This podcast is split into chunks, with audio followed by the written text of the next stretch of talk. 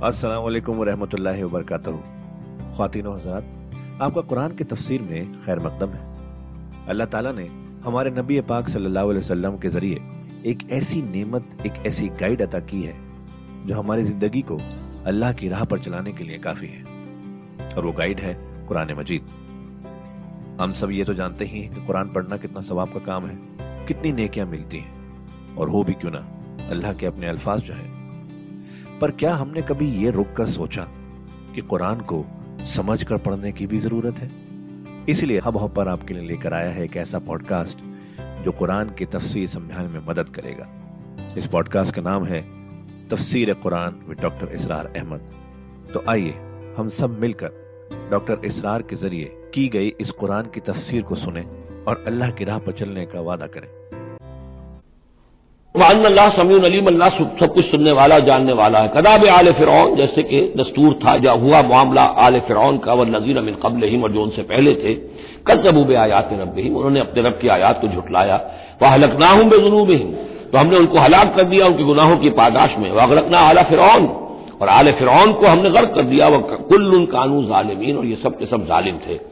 इन नशर दवाबीन कफरू फमलायूमनून बदतरीन चौपाए अल्लाह के नज़दीक यही लोग हैं, अल्लाह के नज़दीक जो कुफर करते हैं और वो ईमान नहीं लाते। यानी वही जो आज हम पढ़ चुके सूर्य आराफ में, कि ये लोग इंसान नज़र आते हैं, हकीकत में इंसान नहीं है। लहुम कलूबन लायफ कहू न बेया व लहुम आयुन लायुसरू न बेया व लहुम आजान लायसमाऊ न बेया उलाय का कल अनाम बलहुम अवल वो चौपायों के मानंद मानिंदे बल्कि उनसे भी गए गुजरे। इसलिए शर्रत दवाब कहा गया, तमाम जानदारों में और जमान चौपायों में, जानवरों में, सबसे बुरे लोग जो हैं वो ये इंसान नुमा हैवान हैं कि जिनके अंदर अक्ल नहीं, जिनके अंदर शूर नहीं, जो ईमान से खाली है और कुफर पर और सिर्फ़ दुनिया की लज्जतों पर रीझ गए अल्लादीन आहत तमिन सुमन कदून आहदहूं फ़िकुल्ल मर्रतिन वहमला यत्तकून। वो लोग के जिनसे आपने नबी मुआहदा किया था, फिर वो हर मरतबा अपना महद तोड़ते हैं और उसका कोई डर नहीं रखते। अब ये इशारा हो रहा है यहूद की तरफ़, क्योंकि हुजूर जब मदीने में तशरीफ़ लाए तो मैंने आपको शुरू में बता दिया था कि आपने बहुत बड़ा ये समझिए कि इसको Montgomery Watt professor Montgomery Watt ने जिस कदर तारीफ़ की है इसकी, और सारे जितने भी अल्फाज हो सकते थे अंग्रेज़ी जबान में स्टेट्समैनशिप कि हुजूर का मामला, फहमी का मामला, तदब्बर का मामला, सियासत को समझने का मामला, उसकी बहुत बड़ी बात यह कि आपने यहूदी कबाइल जो थे तीनों, उनको माहिदों में जकड़ लिया। तो ये एक बहुत बड़ा आपका कारनामा था। लेकिन अब ज़ाहिर बात है जकड़े तो हो गए। अंदर से वो दुश्मनी करते थे, साजबाज करते थे। ऊपर माहिदा है, अंदर से साजबाज चल रही है। पैगाम भेजे जा रहे हैं कुरैश को कि क्या कर रहे हैं आप लोग, क्यों देर कर रहे हैं, क्यों नहीं हमला करते, हम अंदर से आपकी मदद करेंगे। तो ये खदबद अभी चल रही थी। तो फरमाया, अल्लाजीना आहत तमिन हम सुमन कोजून आहदा हूँ वो लोग के जिनसे नबी आपने अहद किया माहदे किए, और वो ये कि अपने माहदे तोड़ रहे हैं। फ़ी कुल्ले मर्रतिन, हर बार। वहुमला ये तकून और वो डरते नहीं है। फ़िम्मा तस्कफन हूँ फिलहर्ब तो अगर आप पा जाए उन्हें जंग में फशर्रिद बेहिम मन खलफाऊं तो उनको ऐसी सजा दीजिए कि जो पीछे हैं, उनके होश ठिकाने आ जाए। लाल लहम यजक करून ताकि उन्हें इबरत हासिल हो जाए। यानी यह कि अब एक तो यह है कि वो कोई सिर्फ़ उनकी जो है, वो वहाँ से खतूत जा आ रहे हैं, पैगाम रसानी हो रही है, लेकिन कहीं अगर इनमें इसका कोई शख्स जंग में भी पकड़ा जाए वाकता वो जंग में शरीक हो जाए कुरैश की तरफ़ से, आ जाए और पकड़ा जाए तो फिर उसको वो सजा दीजिए कि जो एक की सजा जो है, वो सैकड़ों के होश ठिकाने कर दे। ये है मतलब। वही वहीमा तस्कफन फिलहर्म फशमिद बहिम, ऐसी सजा उनको दीजिए, मन खल्फाउम के जो उनसे पीछे हैं, उनके भी होश ठिकाने हो जाए लाल लहम यजक करून शायद के फिर वो नसीहत पकड़ लें। वह इम्मा तसाफन मिन कौमिन खयानतन, और अगर आप किसी को कौमी सतह पर अंदेशा हो जाए, आपको किसी से कि वो खयानत पर उतर आई है। यानी एक है इंडिविजुअल एक्स बनु कुरैदा का कोई शख्स है जो काम कर रहा है। बनु कुरैदा का सरदार कहेगा, साहब, मुझे क्या मालूम, ये एक शख्स का इंडिविजुअल मामला है। उसने कोई खत लिख दिया होगा कुरैश को या कोई सिलसिला जुर्मानी किया होगा। लेकिन ये हमारा इज्तमाही मामला नहीं है हम माहदे के पाबंद हैं। बनो कैनका का कोई शख्स उसने कर दिया। तो उसके लिए तो पहला हुक्म आ गया वो कहीं अगर मिल जाए जंग में मिल जाए क्योंकि वैसे तो उसे हाथ नहीं लगा सकते मुआहदा है। उनके साथ तो मुआहदा है उसको क्या सजा देंगे? लेकिन यह कि जंग में कहीं आ जाए इतनी ज़रूरत कर जाए तो, तो फिर उसको वो सजा दीजिएगा कि जो पीछे बैठे हुए हैं जो डोरे हिला रहे हैं तारे हिला रहे हैं उनको भी होश ठिकाने आ जाए। लेकिन यह कि अगर आपको अंदेशा हो जाए तो कोई कबीला जो है वो खिलाफ वर्जी करने पर उतर आया है खयानत करने पर उतर आया है, वह इमा तखाफन्ना मिन कौम इन खयानतन, किसी की तरफ़ से खयानत का आपको अंदेशा ही हो जाए फबिज इलहिम अला सवा तो फिर फेंक दीजिए उनकी तरफ़ खुल्लम खुल्ला, यानी फिर मुआहदे को एब्रोगेट कीजिए, कह दीजिए कि आज से हमारा कोई मुआहदा नहीं। यह नहीं है कि मुआहदा भी कायम रहे और आप उनके खिलाफ इकदाम भी कर दें यह सही नहीं इसलिए कि यह मकाम जो है अखलाकी एतबार से भी गलत है और खासतौर पर आपका मकाम मकाम नबूत उसके एतबार से किसी दर्जे में भी नहीं है कि किसी कौम के साथ मुआहदा भी है। आपको अंदेशा है कि वो खयानत कर रहे हैं। तो आप खुल्लम खुल्ला ऐलान कर दीजिए कि आज से मेरा और तुम्हारा कोई मुआहदा नहीं, फिर इकदाम कीजिए। लेकिन यह कि बगैर इस ऐलान के कोई इकदाम करना उनके खिलाफ, ये दर हकीकत अल्लाह ताला जो अखलाक चाहता है, अहले ईमान के, उसके मुनाफी है। वम्मा तखाफन मिन कौमिन ख़यानतन फम्बी जिलहिम अला सवा असल में यही वो बात थी जिसके हवाले से मौलाना मौदूदी मरहूम ने उन्नीस सौ अड़तालीस में ये जो जिहाद कश्मीर उस वक्त हो रहा था, उसके बारे में राय ज़ाहिर की थी कि हिंदुस्तान के साथ हमारे सफारती ताल्लुक हैं, भारत के साथ हमारा सारा मामला मुआहदात के ऊपर चल रहा है। फिर अगर ये कि मामला जो है, दूसरी तरफ़ हम ये शक्ल कर रहे हैं कि वहाँ पर जंग का मामला कर रहे हैं तो ये गलत है। शरीयत की रूह से, कुरान की रूह से गलत है। हमें खुल्लम खुल्ला ऐलान करना चाहिए। जो भी हो, अल्लाह ताला पर भरोसा रखना चाहिए, खुलकर सामने आना चाहिए। यही आके बेस के ऊपर तो मुआहदा है, हाथ मिल रहे हैं और बेस के नीचे से टांगे घसीटी जा रही हैं। ये दुनियादारों का धंधा तो ठीक है, लेकिन इस्लाम की रूह से, एक इस्लाम के नाम पर बनने वाली ममलकत की हुकूमत का यह तर्ज अमल दुरुस्त नहीं है। ये था वो मामला जो सन अड़तालीस में मौलाना मौदूदी ने यह राय ज़ाहिर की थी, और इस पर फिर काफ़ी उनके खिलाफ जो है, अवामी जज्बात जो है, वो बहुत बुलंद हो गए थे मुश्तिल हो गए थे। इसलिए कि आवाम की अपनी सोच होती है। वह इम्मा तखाफन मिन कौमिन खयानतन फम्बी जिलहिम अला सवा। मुआहिदा उनके मुँह पर दे मारो। इन अल्लाहबुल खायनीन। यकीन अल्लाह ताला को खयानत करने वाले पसंद नहीं है। भला यह सबन लजीन कफरू सबकू। और न समझे वो लोग जिन्होंने कुफर किया है कि वो बच निकले हैं। यानी ये कि अब अगर कुछ लोग बच के भी तो चले गए ना। आखिर हज़ार की नफरी आई थी। इन जजून ये जो बचकर चले गए वो ये ना समझे कि वो अल्लाह को आजिज कर देंगे, वो आजिज नहीं कर सकेंगे। वाहिदुलहम मस्तता तुम और मुसलमानों, अब जब यह नया दौर शुरू हो ही गया है तुम्हारी इस दावत और तहरीक का तो अब पूरी तरीके से अपने इम्कान भर सामान हर्ब तैयार करो। आइदुलहम एदाद तैयारी करना। असलाह तैयार करो सामान जंग तैयार करो, घोड़े तैयार रखो, रिसाला तुम्हारा होना चाहिए, जो भी तुम्हारे लिए मुमकिन है। ये तवक्ल का मतलब ये नहीं है कि तुम हाथ पर हाथ धरकर बैठ रहो अल्लाह तुम्हारी मदद करेगा। आइदुलहम मस्तता तुम अपनी इस्तात जो है उसकी हद तक तो पूरी तैयारी करो। मिन कुतिन ताकत से भी, व मिन रिबात खैल, और पले हुए घोड़ों के ज़रिए से भी। इसलिए कि उस जमाने में जंग के लिए सबसे ज़्यादा जो मौसर शय थी, आपको मालूम है वो घोड़ा, तेज रफ्तार है। ऊँट जो है तेज दौड़ नहीं सकता है। और इसी हवाले से आज समझ लीजिए हमारे लिए बहुत अहम मसला है ये। अल्लाह ताला ने शायद आलम इस्लाम में पूरे में, पता नहीं पचास, साठ, सत्तर कितने मुल्क दुनिया में है, मुसलमान कहलाते हैं। एक मुल्क है सिर्फ़ जिसे एटमिक सलाहियत दी है।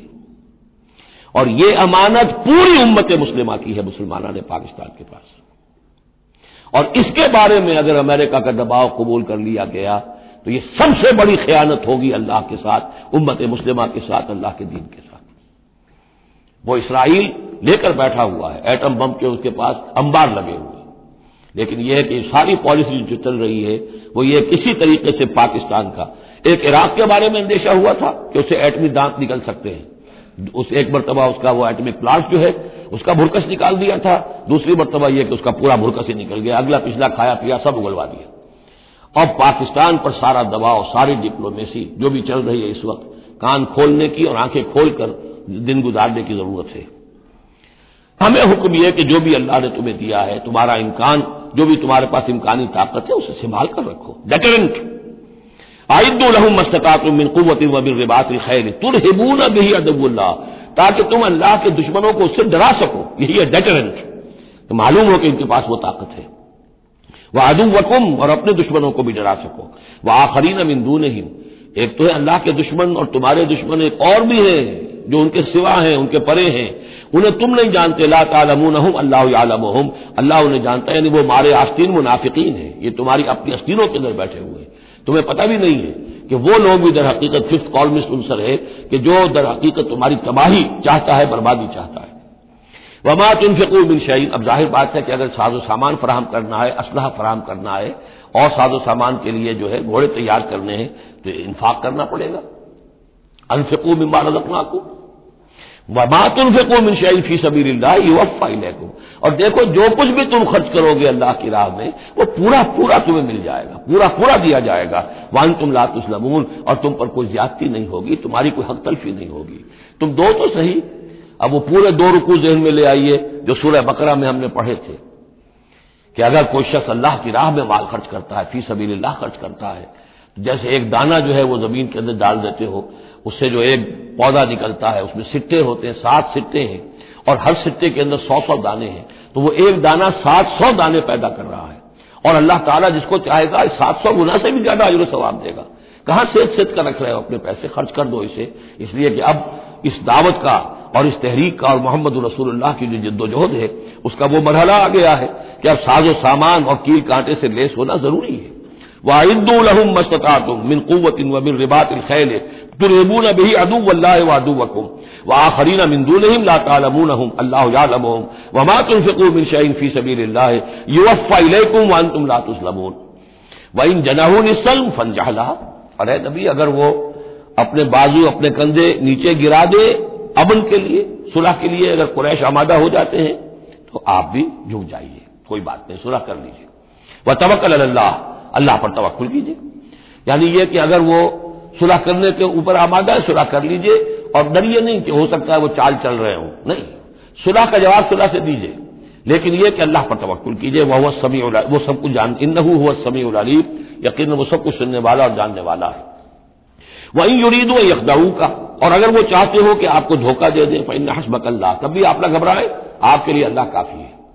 अल्लाह की तरफ़ से जमानत है। हुवल्लजी अय्यद का बिनस रही वबिल मोमिन वही तो है अल्लाह। जिसने ए नबी आपकी मदद की है अपनी नुसरत से और अहले ईमान के ज़रिए। ये जरा नोट कीजिए। अल्लाह ने मोहम्मद की मदद की है अहले ईमान के ज़रिए।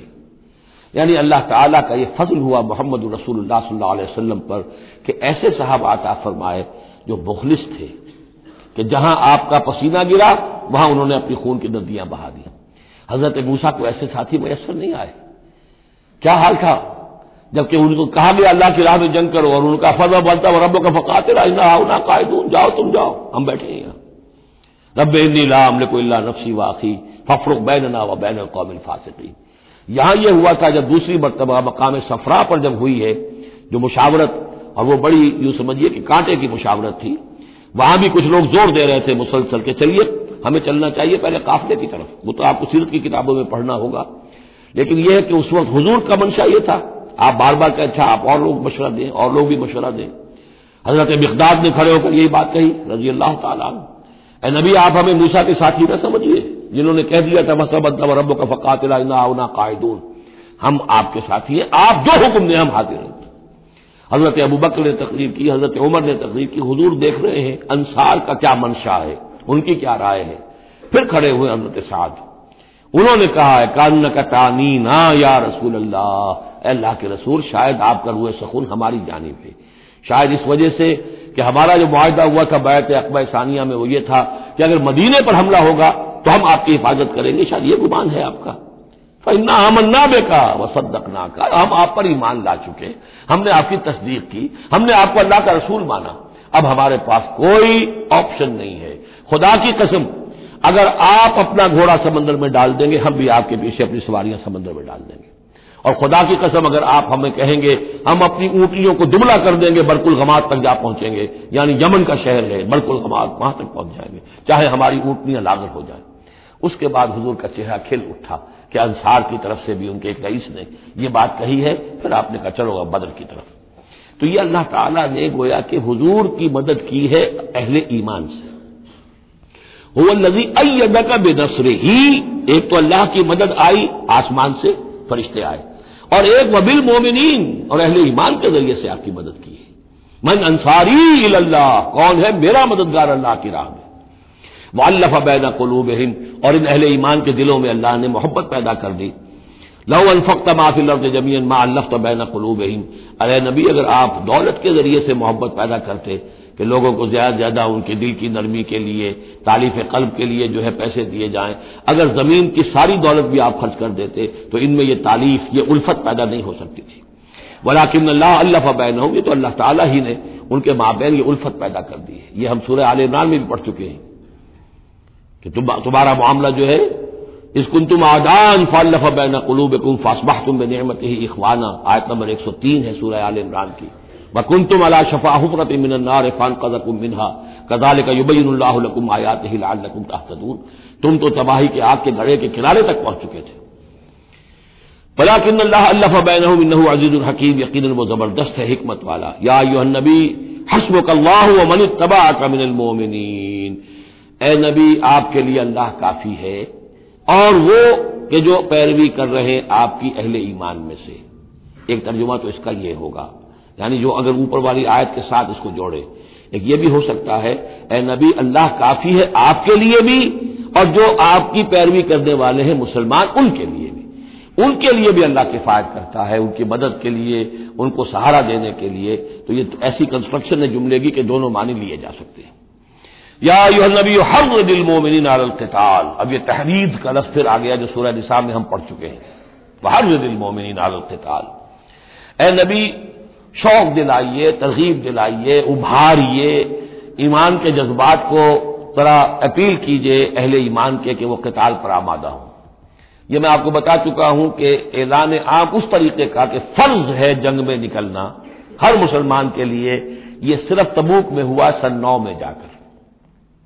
पूरे नौ बरस तक कताल फ़ी सबील्लाह के लिए तहरीस थी तरगीब थी और ये तहरीस गाड़ी होकर तहरीज बन गई, बस।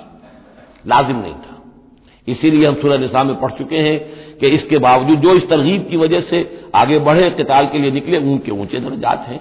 लेकिन यह कि जिन लोगों को चूँकि फ़र्ज़ ऐन नहीं किया गया था, लिहाजा अगर कोई नहीं निकले तो उनके ऊपर कोई मुआवजा नहीं। लेकिन यह कि गजवा तबूक में नफीर आम थी कि हर साहिब ईमान का निकलना ज़रूरी है। हर दिल मोमिन अलकताल इन यकूम इनकुम इशरून साबिरून।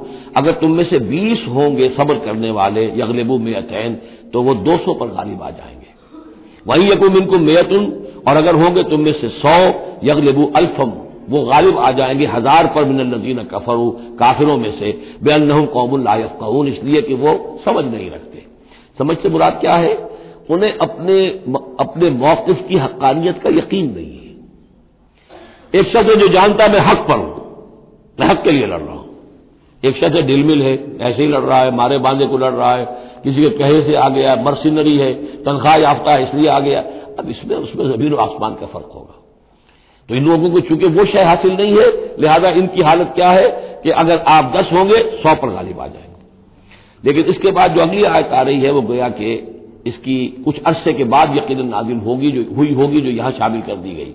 अल आना खफ अल्लाह अब अल्लाह ने तुम पर से तकफीफ कर दी है व आलिमा अन नफीकुम जाफा और अल्लाह के इल्म में है ये बात कि तुम्हारे अंदर कुछ कमज़ोरी आ गई है लेकिन ये कमज़ोरी कैसे आई है इसको समझ लेना चाहिए सबकुल अव्वलून मुहाजरीन और अंसार के अंदर कोई कमज़ोरी नहीं आई महाजल्ला अबू बकर और उमर में या साद इबन महाज में रज़ी अल्लाह तजमई इनमें कोई कमज़ोरी नहीं आई लेकिन जो नए नए मुसलमान आ रहे थे जिनकी अभी तरबियत नहीं हुई थी औसत गिर रहा है ज़ाहिर बात है, जो नए लोगों की तादाद बढ़ रही है, जिनकी तरबियत उतनी नहीं हुई है, जिनके अंदर ईमान अभी इतना गहरा नहीं उतरा है, उतना राशिक नहीं हुआ है तो इसके हवाले से अब फ़र्ज़ कीजिए कि एक हज़ार के अंदर, पहले तो ऐसे होते थे, कच्चे पक्के जो हैं, वो बीस हैं, पचास हैं, सौ हैं, अब यह है कि पुल की तादाद बढ़ती जा रही है अगर तो नतीजा क्या होगा कि औसत जो है वो गिर जाएगी। इस औसत के एतबार से अब तुम्हारे अंदर कुछ कमज़ोरी आ गई है।